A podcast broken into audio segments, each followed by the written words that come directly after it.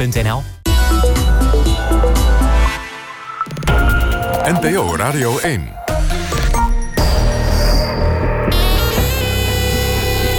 Argos. VARA, Human en de VPRO. Luizen in de pels. Onderzoeksjournalisten over hun vak. Max van Wezel. Een hele goede en vooral warme zaterdagmiddag. Welkom bij Argos. Na de lange sportzomer starten we vandaag met de eerste aflevering van onze eigen zomerserie. Luizen in de pels, journalisten over hun vak. Bij me zijn Freek Schravesande en Carola Houtenkamer, journalist bij NRC Handelsblad en NRC Next. Welkom allebei. Dank je. Jullie zitten hier als journalistiek duo. Daar gaan we het straks uitgebreid over hebben. Maar eerst even kort jullie signalement. Freek, hoe oud? 34. Carola? 36. Waar komen jullie vandaan? Waar ben je geboren, Freek? Geboren in Amsterdam. Carola? Ik kom uit Zeeland, uit Krabbedijken. Waar ligt Krabbedijken? Ja, dat ligt tussen Goes en Bergen op Zoom. 4000 inwoners. Zo'n heel gereformeerd dorp zeker? Heel gereformeerd dorp. Daar komen we misschien nog op. Wat voor soort opleiding hebben jullie gedaan voordat je journalist werd? Ik heb eerst communicatiewetenschap en criminologie gestudeerd. En toen uiteindelijk nog een master journalistiek. En zo bij het NRC terechtgekomen. Carola? Ja, ik heb kunstmatige intelligentie gestudeerd, beta. En toen de PDOJ, dat is een postdocopleiding journalistiek. Ja. En zo ook bij de krant terechtgekomen, ongeveer op hetzelfde moment dat Freek begon. Wat zijn jullie hobby's of kom je daar niet aan toe als journalist? Jawel hoor, piano spelen. Ik hou erg van jazz. En zit ook in een bandje met allemaal 65-plussers. Dat is echt leuk, ja. Wat is er leuk aan een bandje met 65-plussers? Nou, dat ze alle tijd hebben. En ook reflectie op het leven. En weinig meer hoeven. En ook hele mooie muziek maken. Ja. Ja, en als je heel beroemd wordt, krijg je een brief van president Obama bij je uitvaart. Nou, laatst hadden we in het winkelcentrum gespeeld van Diemen. Dat was het hoogtepunt tot nu toe. Ja. Carola, wat zijn jouw hobby's? Ik rij paard. Ik rij graag paard. Dat is al een tijdje geleden dat ik het heb gedaan. Maar ik vind dat heerlijk. En vooral buiten zit je overdag op kantoor. En dan sta je s'avonds in de mest. En dan ga je een stukje galopperen door de modder. Dat vind ik heel leuk. Jullie hebben elkaar leren kennen bij NRC Next, waar jullie allebei eerst begonnen zijn. Dat was toen een beetje de jongere editie, zeg maar, van het echte NRC. Wat was er anders aan NRC Next dan aan de gewone krant, Carola? Ja, de bedoeling was van NRC Next dat we niet voor de nieuwsvoorziening waren. Dat kwam uit NRC Handelsblad. De deelredacties daar zouden dat gewoon blijven doen. En wij moesten dat opnieuw verpakken en aanvullen met nieuws wat een andere doelgroep zou aanspreken. Jonger en frisser en wilder. En er mocht ook meer. Dus we konden experimenteren met vormen waarin we stukken goten, of gewoon überhaupt verhalen maken waar niemand op zat te wachten, maar die dan toch heel leuk waren om te lezen. En dat is een chef, zat daarop, Hans Nijhuis. Die zit nu bij het hoofdredacteur van AD. Ja. En die begon daar en die verdedigde ons en de ruimte die we wilden nemen. Dus er mocht heel veel. Zeiden we, ja, maar we moeten absoluut een verhaal maken over reuzengroenten.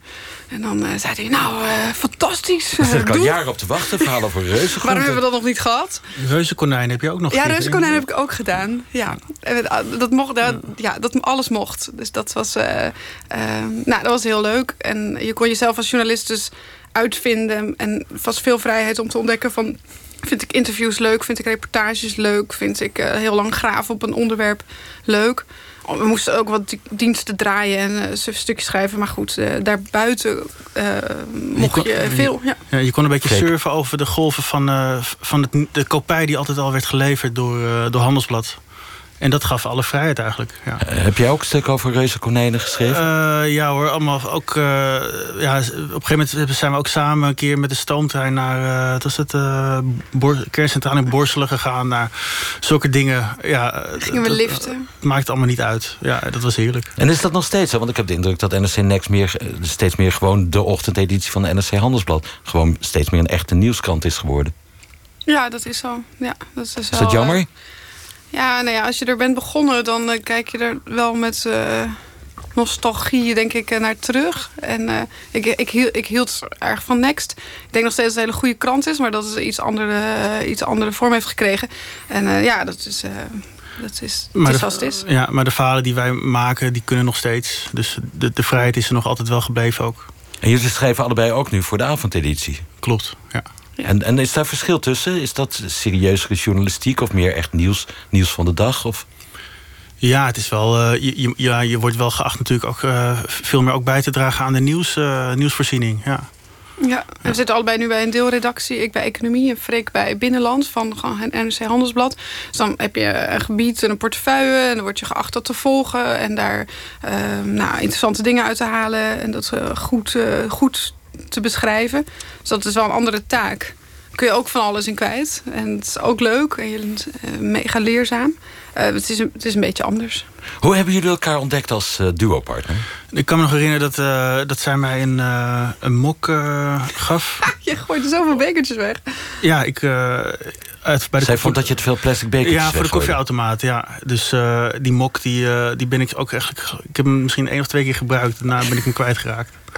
Maar goed. En dus, vertederde je dat of dacht je, wat een bemoeial is die Carola? Ja, nee, ja, allebei natuurlijk. Hè, ja, nee, maar we konden het gewoon heel goed met elkaar vinden eigenlijk vanaf het eerste moment. En waar zat hem dat in? Ik heb het idee dat we heel erg dezelfde dingen mooi vinden, leuk vinden in verhalen. Dus bepaalde details die opeens naar boven komen. Daar kunnen we allebei echt van genieten. Ik denk ook dat we elkaar wel aanvullen. Dat Carola toch weer een heel ander persoon is dan ik zelf. Misschien wat extraverter, ik wat introverter. Zij is ook heel enthousiasmeerd, allerlei mensen. Ik blijf misschien wat langer ergens nog hangen om nog wat verder te kijken.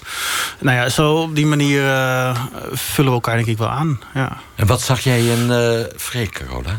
Ja, nou los van dat ik hem wil, dat het gewoon heel, heel leuk iemand is om mee te werken en te zijn, is het ook echt heel vaak dat als je samen op pad bent en iemand zegt iets of je ziet iets, dat je op hetzelfde moment herkent, oh, dit is gaaf, oh, dit is... En er zit een soortzelfde hang naar absurdisme. En Freek heeft daar ook oog voor. Ik vind het ook heel leuk. Of zo'n pijnlijk detail wat dan eigenlijk te mooi is om waar te zijn. En dat je er allebei zo, ja, mooi. Dit is wel geweldig. Die verstandhouding, dat is best wel zeldzaam, dat je iemand tegenkomt met wie je dat zo van nature hebt, dat je eigenlijk je soort van je journalistieke zielsverwant vindt. Dat is best moeilijk, hè, werken als journalistiek duo meestal. Ja, en dan zit je dan ook... Dat is altijd moeilijkheid is altijd samen een stuk schrijven. En dan meestal dan gaat er eerst iemand wat schrijven... en dan iemand anders gaat daarop verder. Of die verandert dan weer helemaal.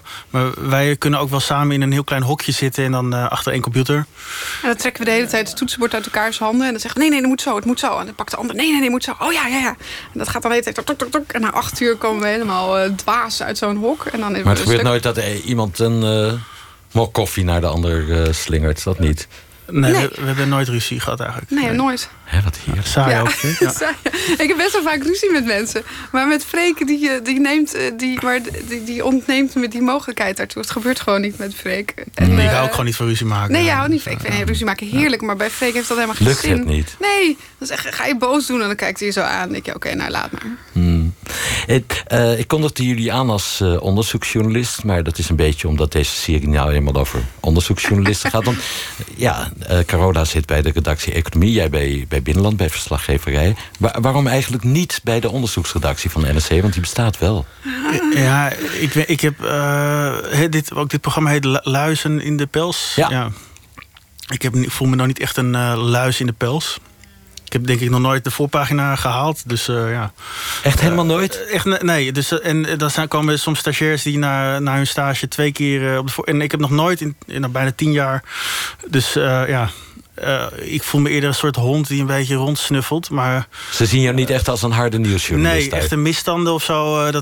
Dat is nog niet, is er nog niet echt van gekomen. Liever een absurdistisch verhaal dan een misstand. Nou, misschien. Ja, ik weet het niet. Ja. En jij, hoe vaak sta jij op de voorpagina, Carola? Vraag ik streng. Ja, god, dit vraagt mijn chef natuurlijk ook. Ik denk dat ze bij mij dat nog wel iets meer verwachten zelfs. Nou, niet zo vaak. Ik herinner me de eerste keer met een stukje over de nieuwe de zwembrigade. Die mensen achter dood in de zomer met een leuke foto erbij. En een keer met een stuk over een snelweg. Niet zo vaak. En dat is natuurlijk wel... ook een beetje ingewikkeld. Want op een nieuwsredactie is dat toch ook wel een beetje wat goed is en wat hoort en wat moet. En ik ben daar ook niet op tegen. Maar ik voel vaak... het zijn niet mijn beste verhalen die dan zich lenen voor de voorpagina. Ik volg bijvoorbeeld ook Volkswagen en het hele dieselschandaal. Ja. Maar dan kwam ik er na heel veel gesprekken achter dat er werd gelobbyd voor het behoud van een wiskundig foutje. Heb ik dan zoveel schik in en dan wil ik dat helemaal uitzoeken wat dat foutje is en hoe kun je nou toch de wetten van de wiskunde buigen in je voordeel. En nou ja, maar dat mag wel. Bij de krant krijg je daar dan alle ruimte voor en een mooie spread op zaterdag. Als je maar niet zegt, dit moet de opening worden. Nee, en dat gebeurt dan ook niet. En is dat niet fout? Zou het niet veel leuker zijn als kranten openen met een verhaal over een reuzenkonijn? Ja, en dat vind ik ook wel eigenlijk heel noodzakelijk, dat je af en toe de krant opent met een verhaal over een reuzenkonijn. Maar die spanning is er op de krant. Daar is discussie over. Moet je de krant openen met een verhaal over een reuzenkonijn? Ik denk af en toe van wel. Maar ik denk dat er heel veel mensen vinden dat je dat niet moet doen. Goed, het is een soort onderzoeksjournalistiek, maar niet de klassieke onderzoeksjournalistiek wat jullie doen. Hebben jullie er zelf een definitie voor, een term voor jullie soort journalistiek, Freek? Nou ja, rondhangen. Hoe zou je het anders kunnen omschrijven? Eindeloos hangen. Eindeloos hangen en wel proberen verder te kijken dan de clichés of de werkelijkheid zoals die als eerste op je bord gepresenteerd wordt. Kijken of er nog wat achter die werkelijkheid zit, of er diepere lagen te vinden zijn in die werkelijkheid. Ja. Je wil heel fijnmazig kijken. Heel vaak is de reflex, er komt een rapport uit van het Sociaal-Cultureel Planbureau en dan is het van oké, maar hoe leeft dit dan onder de mensen? En dan ga je daar mee op straat en dan ga je naar een soort illustratie bij een rapport zoeken. Ik vind dat eigenlijk de verkeerde volgorde. Wij moeten gewoon gaan kijken en dan heel fijnmazig kijken wat wordt hier precies gezegd en is het misschien wel net toch een tikje anders dan het rapport en dat verhaal maken. En dan mogen de onderzoekers daar dan vervolgens een analyse van doen, maar ik vind heel vaak de volgorde niet goed. En ik zou willen dat we... Nou ja, vind ik zelf heel leuk om gewoon naar een plek te gaan en gewoon te kijken van wat wordt... Nou, dat klinkt zo cliché, maar wat wordt hier nou echt gezegd? En wat wordt hier nou echt gedacht? Op de millimeter. Cliché, hoor. Nou ja... In plaats van nieuws, wat toch altijd de uitzondering is... Is het ook wel eens goed om gewoon te kijken van hoe het normaal is. Ja. En dan goed kijken. Maar dat kost ontzettend veel tijd. Want je moet heel lang praten. En je moet er oog voor hebben van wat dan grappig is. Maar dat kost gewoon heel veel uren materiaal verzamelen. Want mensen die beginnen vaak ook... als je ze vraagt van ja, maar hoe denk je dan over Den Haag? Of zo, dan krijg je ook eerst 3 uur cliché. En pas in uur 4 komt de nuance erin. Dus het kost gewoon heel veel manuur eigenlijk, zo kijken. Dit is Argos Luizen in de Pels. Ik praat met Freek Schravesande en Carola Houtenkamer... uitvinders van de rondhangjournalistiek. We gaan een paar voorbeelden van jullie werk doornemen. Eerst over een hele serie die jullie hebben geschreven... over het oprollen van een bende in de Haagse Spoorwijk... en om dat in te leiden een fragment uit Nieuwsuur van oktober 2012... Nou, door naar Den Haag, want 1 Haagse buurt, 1 crimineel netwerk met 1 missie. Het beroven van de 500 rijkste families van Nederland. De politie Haaglanden rolde begin deze maand de Haagse bende op. En hoe gaat deze bende te werk? Nou, het is een ingewikkeld onderzoek, maar als ik het samenvat... komt het erop neer dat wat zij doen is aan de hand van de namenlijst uit Quote... De Quote 500. Gaan zij zoekslagen maken op internet. Zoekslagen die iedereen kan maken. Alleen zij beginnen dan bij Quote. Verzamelen ze al heel veel informatie over bewoners. Over de wijk waar de mensen wonen. Hoe het eruit ziet. Daar gebruiken ze Street View voor Google Maps. Ze gaan er een paar keer van tevoren langs. En gaan daar joggend door de wijk in de hoop dat ze dan niet opvallen. Zodat ze zo goed mogelijk weten wat ze daaruit kunnen treffen. En dan slaan ze een slag. Ja. Nou hebben jullie een aanhoudingsactie gedaan begin oktober. Wij mochten meekijken. Laten we daar eerst eens naar gaan kijken. Politie! Politie! Politie! Politie! Politie! Politie! Handen zien! Handen zien! Staan blijven tegen u. Zijn er meer mensen hier? Hiernaast, ja. Hiernaast nog. Bij jullie staan nog. Staan bij. Politie. Bonkje boven. Kleine bonk boven. We daar gewoon mevrouw. Goed, alles wat u zegt kan tegen worden gebruikt. Hè? U hoeft niet te antwoorden op onze vragen. Ja, dat is uw recht. U wordt straks voorgeleid aan een hulpofficier van justitie. Ja, de politieinval in de Beetstraat in de Spoorwijk in Den Haag. Nieuwsuur 18 oktober 2012. Nou, dit was dus hoe een groot tv-medium het nieuws, harde nieuws bracht over een groep jonge mannen uit die Haagse wijk. Die waren opgepakt omdat ze de Quote 500-lijst van rijke mensen in Nederland gebruikt als een soort routekaart voor lucratieve inbraken. 2 jaar later zijn jullie naar die buurt gegaan. En dat is inderdaad dan wat jullie vertellen. Van, dan ga je rondhangen om het echte verhaal op te tekenen van die buurt. Waarom de beslissing om 2 jaar nadat Nieuwsuur dat nieuws bracht zelf te gaan kijken, Freek? Op het moment zelf is het voor als journalist weinig te halen vaak. Omdat dan al die straalwagens overal maar rond allemaal staan. Dus wat we leuk vinden is sowieso om later pas te gaan kijken als er iets gebeurd is. En in dit geval was de directe aanleiding eigenlijk een bericht, ook ergens in een regionale krant, over een handtekeningenactie die was begonnen voor Tante Cor. Tante Cor, dat was een vrouw van in de 60. En haar zoons die zouden die quote, onderdeel uitmaken van die quote-bende. En zij zelf ook. En haar huisje, dat ook in die wijk was, Spoorwijk, dat zou een rovershol zijn. Met allemaal juwelen waren te vinden enzovoort. En dat politie had haar dus ook opgepakt. Je hoort het ook in het fragment, hoor je haar ook nog iets zeggen. Maar we toen dachten van ja, dat is interessant. Een buurt die waar mensen blijkbaar ook opkomen, toch voor degenen die hier veroordeeld zijn. En ook, we zagen ook filmpjes op YouTube van een inval waarbij de politie ook werd bekogeld met van alles. Dat was in een heel ander geval, dat had niks met de Quote 500 te maken. Maar daaruit bleek dat er een buurt blijkbaar in Den Haag was waar men in verzet kwam tegen de autoriteiten. En dat vonden we, die 2 dingen, eigenlijk wel interessant genoeg om eens verder te kijken.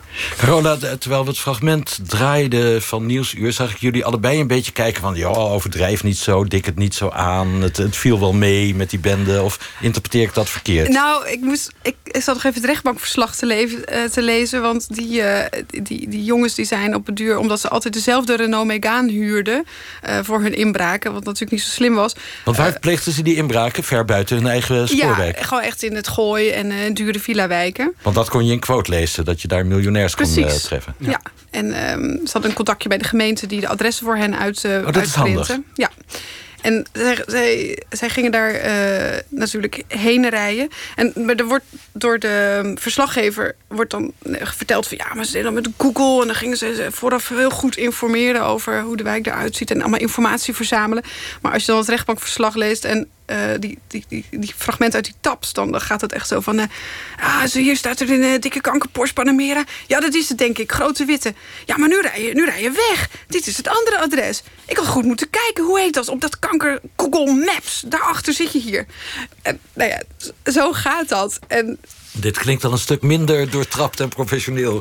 Nou ja, dit is blijkbaar hoe. Ja, zo gaat het de hele tijd. Het is uit die rechtbank. Maar ze hebben wel echte inbraken gekregen. Ja, zeker. Ik wil het niet bagatelliseren wat ze hebben gedaan. Maar dat ze heel handig waren met Google Maps klopte niet. De graad van organisatie, daar kregen we nu wel vraagtekens bij. Het was niet zo'n professionele bende als de politie misschien dacht. Nou ja, misschien dachten ze dat zelf ook niet, maar ze hebben het zo wel gebracht. Dat het een hoogmafioze, goed georganiseerde criminele bende was die uitgebreid zijn huiswerk deed. En hoe langer wij daarnaar keken en de wijk ook beter begonnen te leren kennen en die mensen ook beter begonnen te leren kennen, hoe meer wij daar aan gingen twijfelen, dachten we, ja, het is allemaal heel erg, dat wil ik niet bagatelliseren, maar is het nou zo heel erg georganiseerd?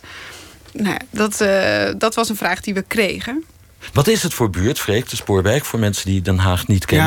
Ja, het is een arme buurt. Ik geloof dat mensen daar meer dan 500 of ruim 400 euro onder het gemiddelde zitten. Het is een hele multiculturele buurt, juist. Heel geïntegreerd. Maar juist heel geïntegreerd, ja. En je treft daar heel veel. Ja, veel gemengd Surinaams-Nederlandse huwelijken bijvoorbeeld, begreep ik uit jullie serie. Ja, zeker. Ja, maar ook Marokkaans-Nederlands. Ja. En Turkse en Polen komen er ook steeds meer. Het is eigenlijk een voorbeeldige wijk waar integratie ver gevorderd is. Het mooie, dat was een van de eye-openers, vonden wij ook bij die serie, was dat toen we dus uiteindelijk bij de jongens een beetje daar een beeld van kregen, dat ook de Nederlanders met de Surinamers en de Marokkanen en de Turken, dat ze allemaal heel goed en gebroedelijk met elkaar omgingen al hun hele leven lang.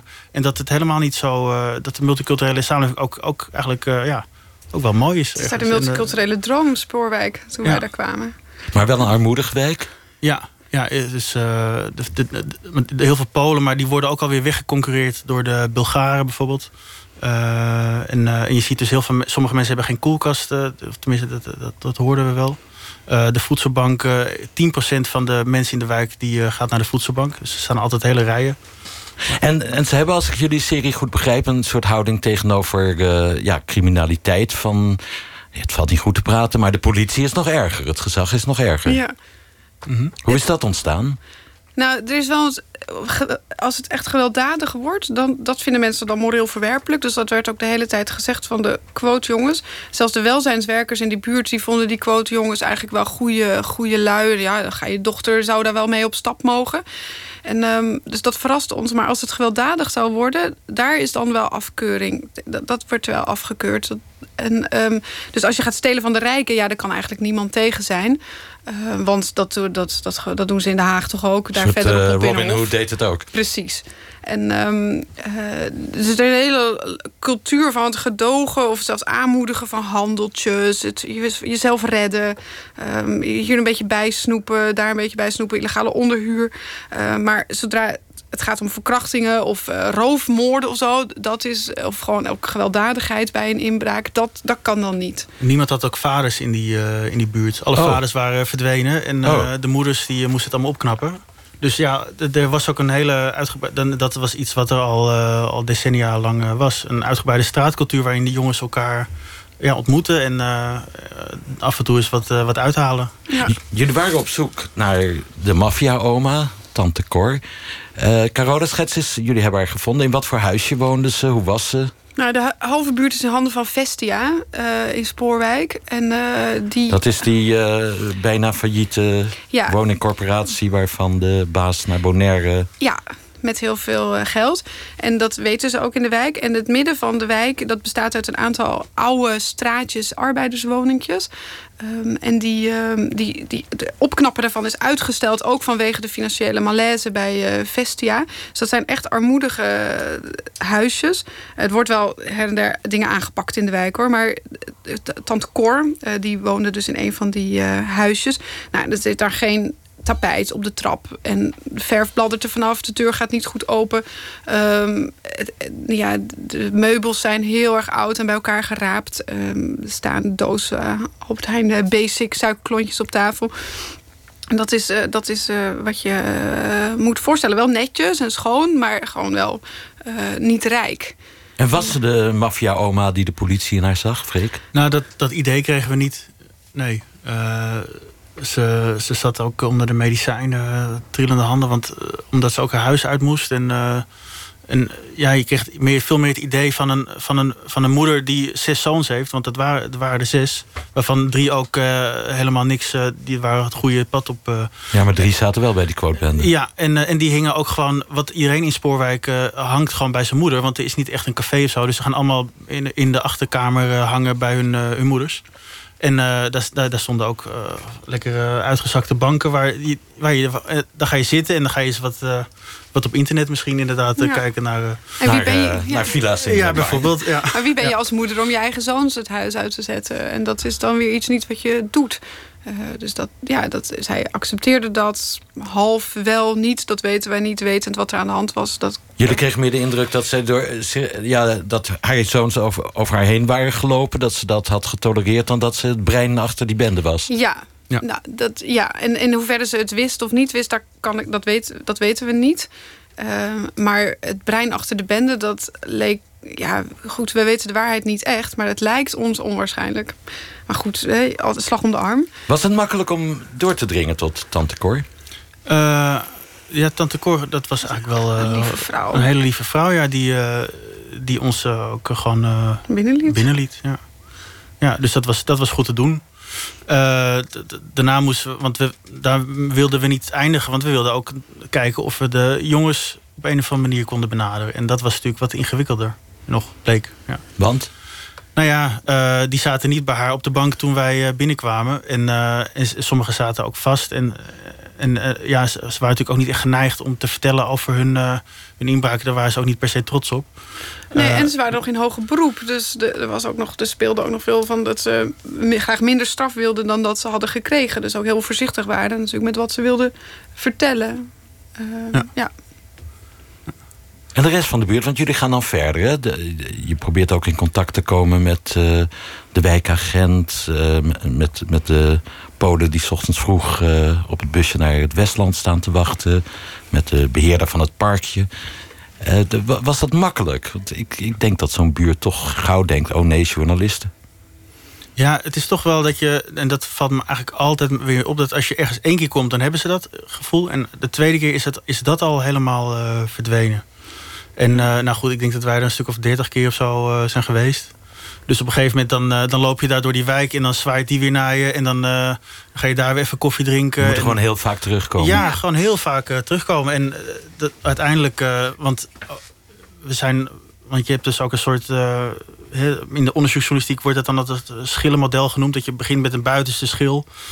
En dan langzaam naar binnen gaat naar hetgene waar je terecht wil komen. En we zijn ook begonnen met wat mensen in welzijnswerk waar je dan mee praat. En dan weer wat andere buurtbewoners en die kennen weer mensen. En zo kom je langzaam dan... groeien in zo'n buurt eigenlijk. En omdat we de hele tijd ook niet publiceerden... gaan mensen... Ja, er is geen gevolg van wat mensen zeggen. Dus mensen hebben wat verteld. En de volgende keer vraag je nog eens wat. Maar er gebeurt eigenlijk niks mee. En je komt nog eens terug. Dus, ja, of dat nou heel berekenend is, weet ik niet. Maar het loont dus om de tijd te nemen. Omdat mensen denken van ja, goed. Daar zijn ze weer. Maar er zijn geen repercussies. Er zijn geen ingewikkelde publicaties. Nou, ze hebben sowieso weinig last gehad van onze publicaties. En al is het alleen maar omdat NRC niet wordt verkocht in Spoorwijk. Ik denk dat ze daar meer de Telegraaf en het AD lezen, denk ik. Ja, als ze kranten gelezen worden. Ja. Maar dat is ook de tijd nemen, daar wordt iedereen ontspannender van. Wij, zij, het kost gewoon alleen tijd. Dus denken ze nu positiever over journalisten daar in de buurt, sinds jullie daar zijn geweest? Ik denk dat ook niet iedereen was daar blij hoor met onze... Wie had dat gelezen? Sommigen vonden het ook weer overtrokken. Of dat we dingen misschien overdreven. Ja. Of te negatief. Ja. Wat hebben jullie geleerd over die buurt? Heeft het jullie visie op zo'n buurt veranderd? Ja, het is allemaal... Zo'n buurt die normaal alleen in het nieuws komt met voetbalrellen... kerstboomverbrandingen die uit de hand lopen. Quote 500 bendes. Ja, er is ook wel... Het is zo'n clichéwoord, maar mensen vertelden wel soms dat aanmaningen dan gezamenlijk worden betaald met een paar buren. En dat vond ik echt aangrijpend. Ze zeiden, als we dat niet doen, dan waren we allemaal al het huis uitgezet. Dus dat is bijna een soort verzekering. En mensen die, ik kan van de week geen groente kopen of ik heb niet eens een koelkast, want ik kan toch nooit verse spullen kopen. En dan toch het bij de buren even ophalen. Ik was er wel... God, je hoort over armoede, maar je weet toch niet hoe het er echt uitziet. En daar tegenover staat dat ze wel extreem kieskeurig waren bij de voedselbank... en altijd volkorenbrood laten liggen. Het is zo, en wel €4 betalen voor het kattenvoer. Een vrouw vertelde me dat ze dan tot het eind van de week nog €5 had... maar wel €4 kattenvoer ging halen... en voor die €1 kadetjes kocht en daar het op deed. En dat is... onbegrijpelijk en irrationeel en hartverscheurend, maar wel waar. Het is gewoon zoals het gaat. Mensen maken die keuzes. En ja, een kat is ook gewoon heel veel waard als je alleen in een huisje woont. En dat is veel belangrijker dan wat ik blijkbaar inschat. Kortom, de Spoorwijk heeft best normen en waarden. Misschien een beetje andere normen en waarden dan andere buurten weer gewoon zijn. Maar komt iedereen, Freek, onder zijn eigen naam? Ja, we doen nooit aan gefingeerde namen. Dat is, maar achternamen laat je soms weg. En, maar geen dan ga je tarten met de werkelijkheid. Ik vraag het omdat in dezelfde tijd dat jullie rondhingen in de Spoorwijk... Trouw tegen de lamp liep met een reportage of reportages... over een belendende wijk. De stukken van Perdiep Ramsar over de Schilderswijk... waar alle namen niet bleken te kloppen. Hebben jullie dat gevolgd toen? Jazeker, en dat hadden we ook nog wel. Dan kwamen mensen op de krant heel enthousiast naar ons toe. Van, nou, jullie zijn bezig in de Schilderswijk, leuk hè?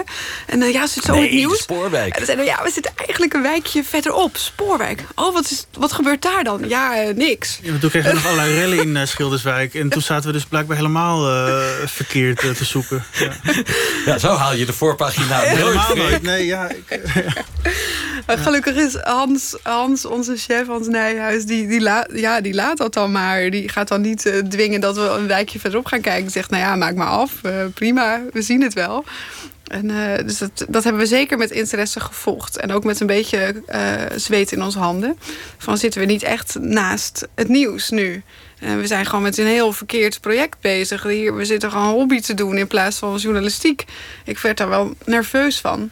Misschien jij iets minder, dat weet ik eigenlijk niet. Ik werd er wel nerveus van. Ja. Ik had er iets minder last van. Ja. Maar goed, we hadden een chef die zei, nou, ga je gang. En dus we hebben dat gewoon een beetje maar gelaten. Maar de chefs komen natuurlijk wel vragen, wie zijn deze mensen? En dan moet je wel namen en rugnummers kunnen geven en zeggen, ze wonen daar en dit zijn deze mensen. En we zetten hun naam niet in de krant, maar ze zijn wel traceerbaar als je op dat nummer aanbelt.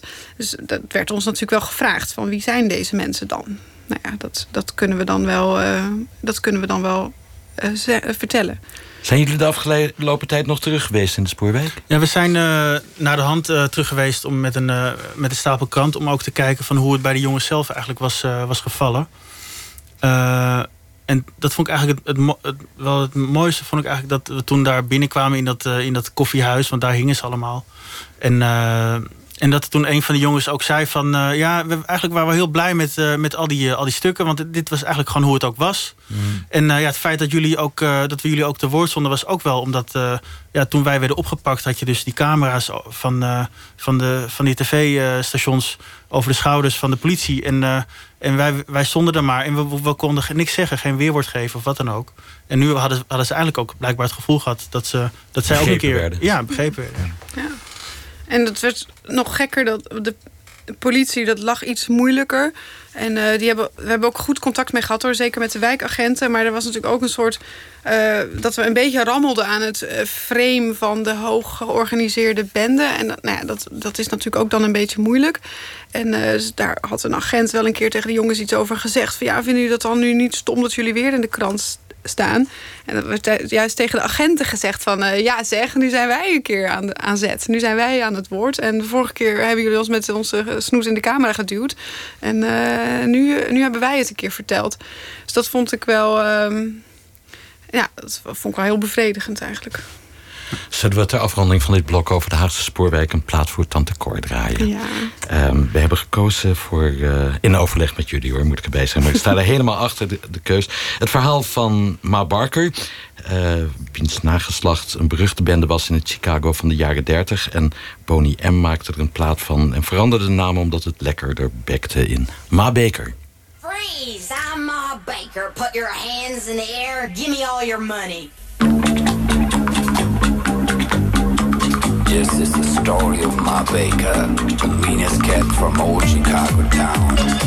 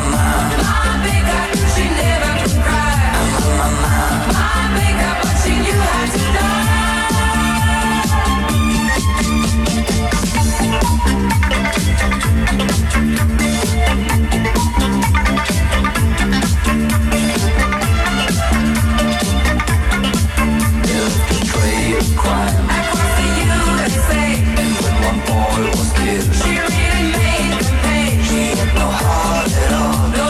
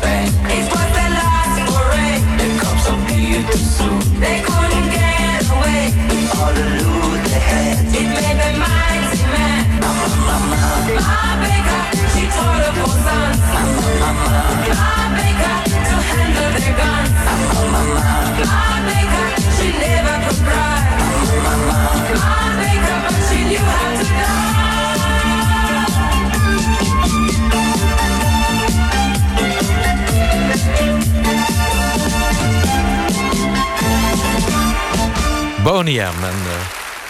Beker heet het dus. Uiteindelijk over een dame die aan het hoofd stond van een heel geslacht van mafiosi in Chicago in de jaren 30. U luistert naar Argos, naar Luizen in de Pels. Onze vaste zomerserie over journalisten, hun werk, hun overtuiging, hun dilemma's, hun problemen en hun ethische afwegingen. En vandaag de gast zijn Carola Houtenkamer en Freek Schravesande, allebei van NRC Next en NRC Handelsblad. We gaan nog even door met andere grote verhalen waarin vaak toch een beetje de rafelranden van de samenleving centraal staan. Weer even een fragment. Dit keer gaat het over een andere hoofdpersoon van een verhaal dat jullie samen ook hebben geschreven. Johan de Waal.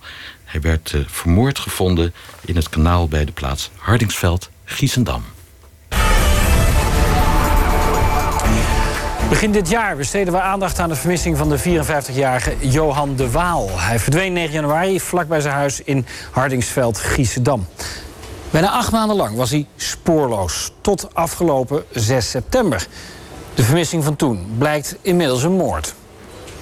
Mevrouw de Veer, goedenavond. Ja, dat werd vrij snel duidelijk omdat zijn lichaam verzwaard was. Ja, er was alles aangedaan om te voorkomen dat hij ooit nog gevonden zou worden. Zo was zijn lichaam heel zorgvuldig verpakt en verzwaard.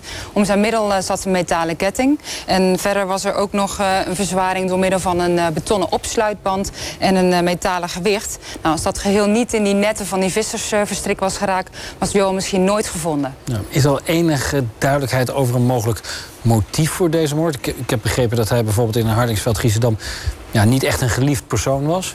Nee, Boven-Hardinxveld is een kleine, hechte gemeenschap. En nagenoeg iedereen daar die wist wie Johan was. Hij stond bij velen bekend als een moeilijke man. En hij heeft heel wat mensen in dat dorp tegen zich in het harnas gejaagd. Nou, sommigen waren zelfs een beetje bang voor hem. Maar dat rechtvaardigt natuurlijk absoluut niet wat er met hem gebeurd is. Ja, dat was Opsporing Verzocht over Johan de Waal. Begin 2012 vermoord gevonden in het kanaal van Stenenhoek bij Boven-Hardinxveld. Jullie schreven er, jullie waren snel bij dit keer in november 2012 namelijk, een reportage erover. Wat trok je in dit verhaal, Freek? Nou, jemig, je hoort hier eigenlijk al een volledige roman in, denk ik. Maar, ja, vooral dat verzwaard en allemaal ketting aan zijn lijk. Zo'n kanaal met kolkend water en zo. Het woord opsluitband. Alleen dat al, ja.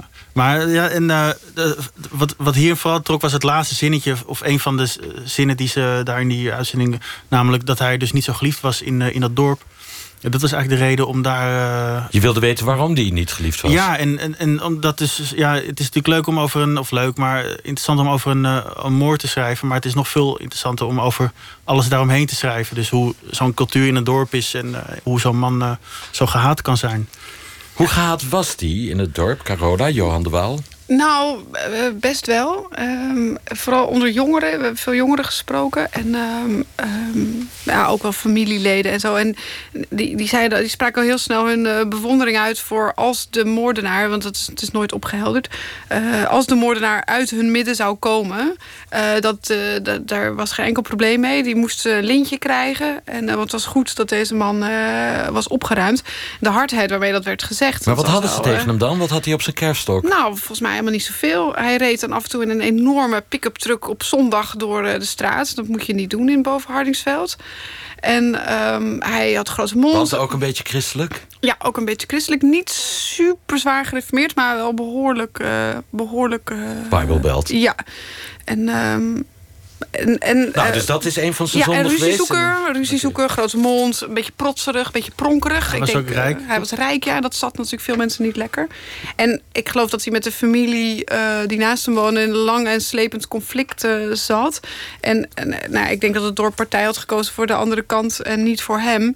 Mensen hadden gewoon een pesthekel aan hem. Maar het was niet dat hij... We hadden niet veel verhalen gehoord... dat hij werkelijk mensen helemaal kapot had geslagen. Hij was vooral anders dan de andere mensen in het dorp. En dat was, uiteindelijk bleek dat toch de cue te zijn. Ja dat...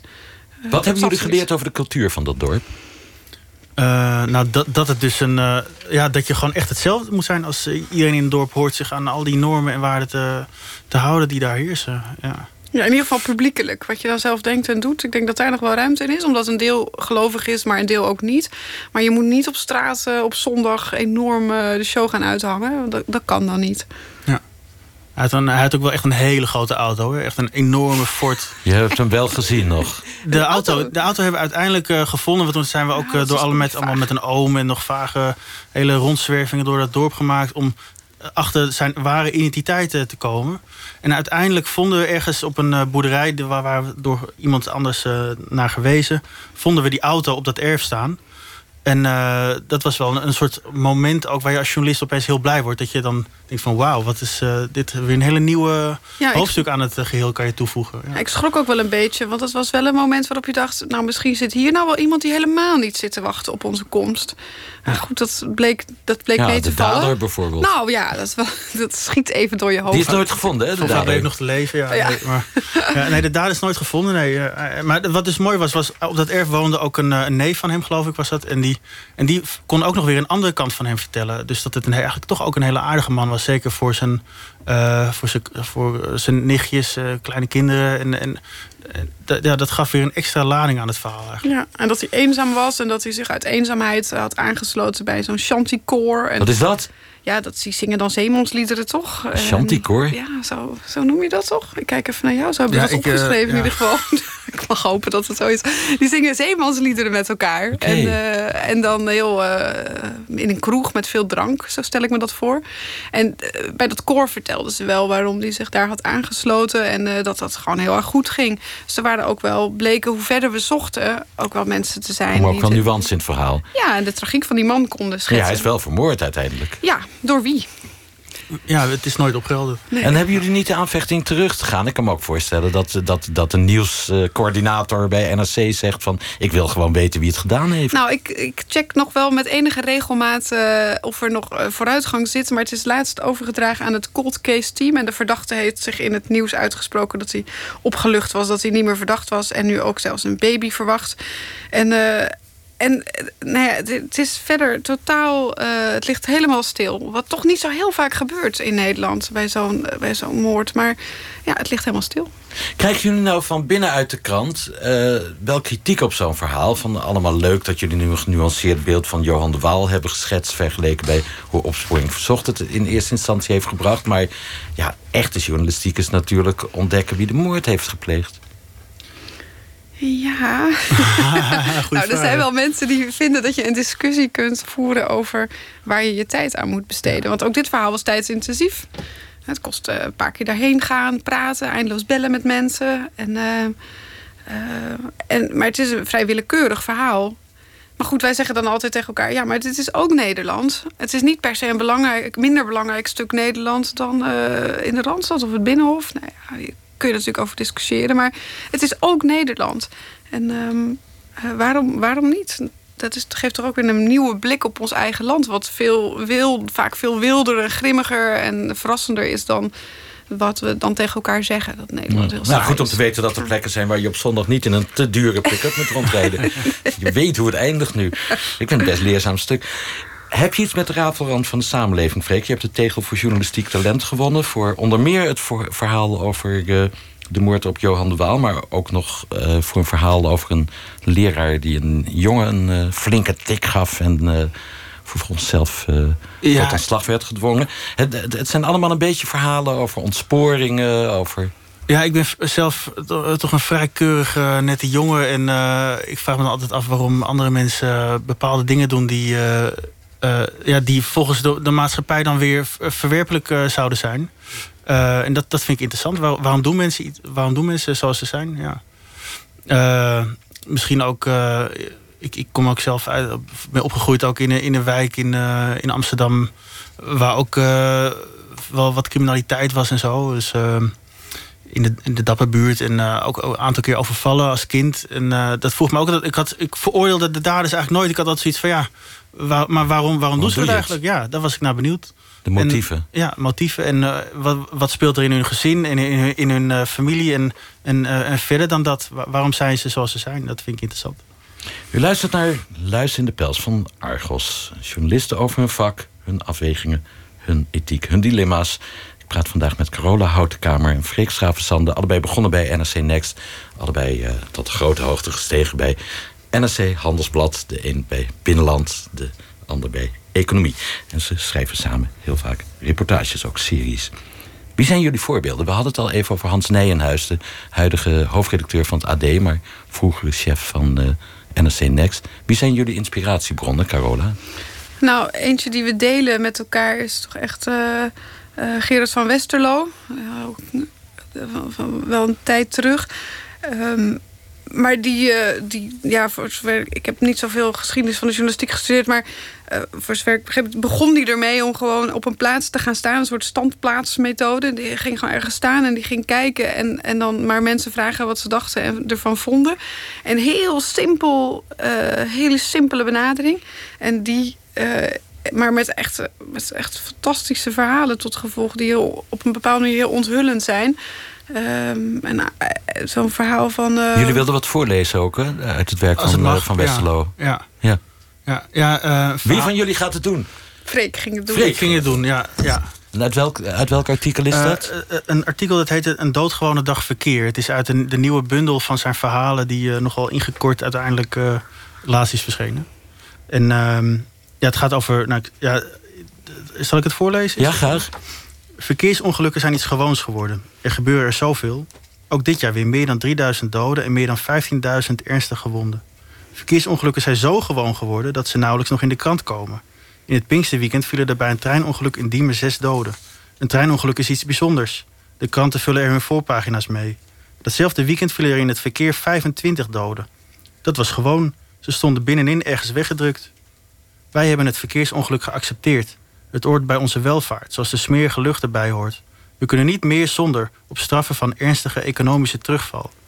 Wat richten we aan met ons verkeer? Wat betekent het getroffen te worden door de wrede onredelijkheid van een ongeluk? Wat zijn de gevolgen? Vrijdag 6 november 1970 was een gewone najaarsdag. Het regende zo nu en dan. En nu en dan was het een beetje droog. En op die gewone dag vielen er in ons verkeer 13 doden en 244 gewonden, van wie 50 ernstig. Om een beeld te krijgen van de gevolgen heb ik de ergste slachtoffers en de nabestaanden van de doden van die gewone, toevallig gekozen 6 november 1970... om een gesprek verzocht. Dat vonden ze bijna allemaal goed. Ja, ik ken het uit een hele oude Vrij Nederland, denk ik. Ja. Ergens jaren 80, misschien zelfs jaren 70. Ja, 1970 ergens, ja. Wat is hier inspirerend aan? Het is een voorbeeld van, het is niet het harde nieuws. Er is geen ongeluk gebeurd of zo. Er zijn geen ambulances. Het is gewoon het dagelijks verhaal van rijdend Nederland. Ja, dat is briljant eigenlijk. Als je maar geen nieuws. Nee, geen nieuws. Nee. Totdat je die verhalen gaat lezen en hij gaat al die gezinnen langs en hoe dat, wat voor gevolgen dat heeft gehad. En bij het 6e verhaal zit je al te huilen en bij het 7e verhaal of het 8e verhaal denk je, ik stap geen auto meer in. En het is hartverscheurend, het resultaat, omdat je opeens je ziet wat de consequenties zijn. En dat is heel erg. En ja, dat, zo'n simpel idee. Ik zat echt in de trein bijna te huilen en dacht ik, jeetje, wat een goed verhaal, zo'n simpel idee. En ook het idee dat er dus geen enkele aanleiding hoeft te zijn om iets mooi en groot te presenteren. Wij hebben tot nu toe altijd nog wel ergens een aanleiding gevonden in een soort krantenberichtje of wat dan ook. Maar deze meneer van Westerlo, die had gewoon bedacht blijkbaar van, ja, dat is ook allemaal niet nodig. Of sterker nog, dat vertroebelt eigenlijk alleen maar wat je misschien wil, hoe de werkelijkheid echt is. Laten we gewoon het meest saaie als uitgangspunt nemen. En dat gaan onderzoeken. Het saaie, het dagelijkse toch weer spectaculair maken. Ja, en dan blijkt dat gewoon 13 doden op een dag echt hartstikke spectaculair is. En dat het heel erg is en met enorm veel gevolgen.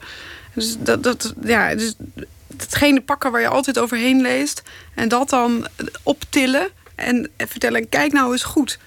Daar word ik echt heel enthousiast van. Het is een vorm van journalistiek, van sociologie eigenlijk bijna, die niet veel meer bedreven wordt. Misschien ook omdat die heel tijdrovend en duur is, ik weet niet. Missen jullie dat in het journalistieke klimaat van vandaag? Ja, wat ik dan wel hoor van mensen die dan in die tijd...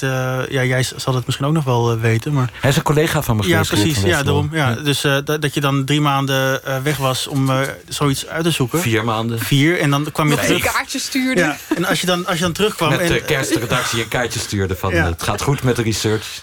Het duurt nog wat langer. Het was een mooie tijd. Je moest vooral niet te vroeg terugkomen ook, geloof ik. Want dan dacht hij, dit kan niet goed zijn. Ja. Dat is natuurlijk een walhalla. Ja, ze wallen, ja, dat zal nooit. Ja, dat is natuurlijk ook niet meer reëel, denk ik. Ja.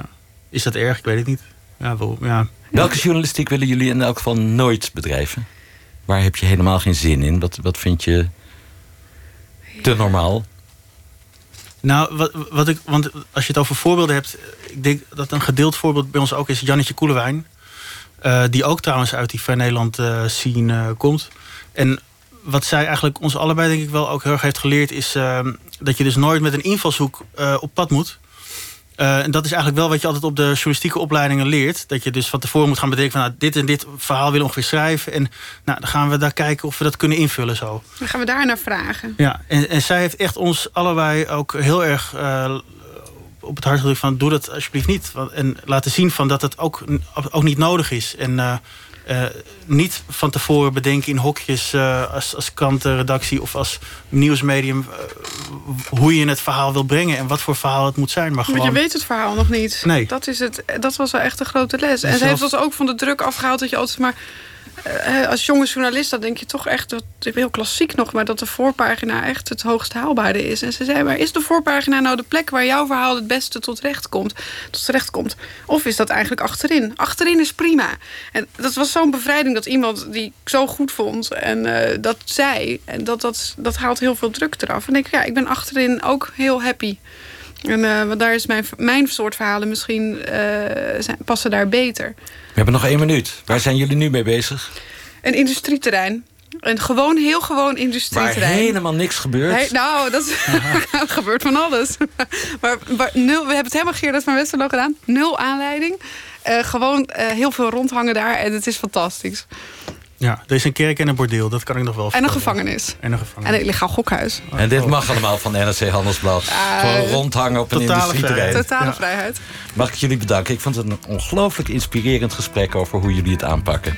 Carola Houtenkamer en Freek Schravesande van de NRC. Dit was Luizen in de Pels. Volgende week spreken we met Tom van der Ham van Sembla. En ik wens u een goed weekend.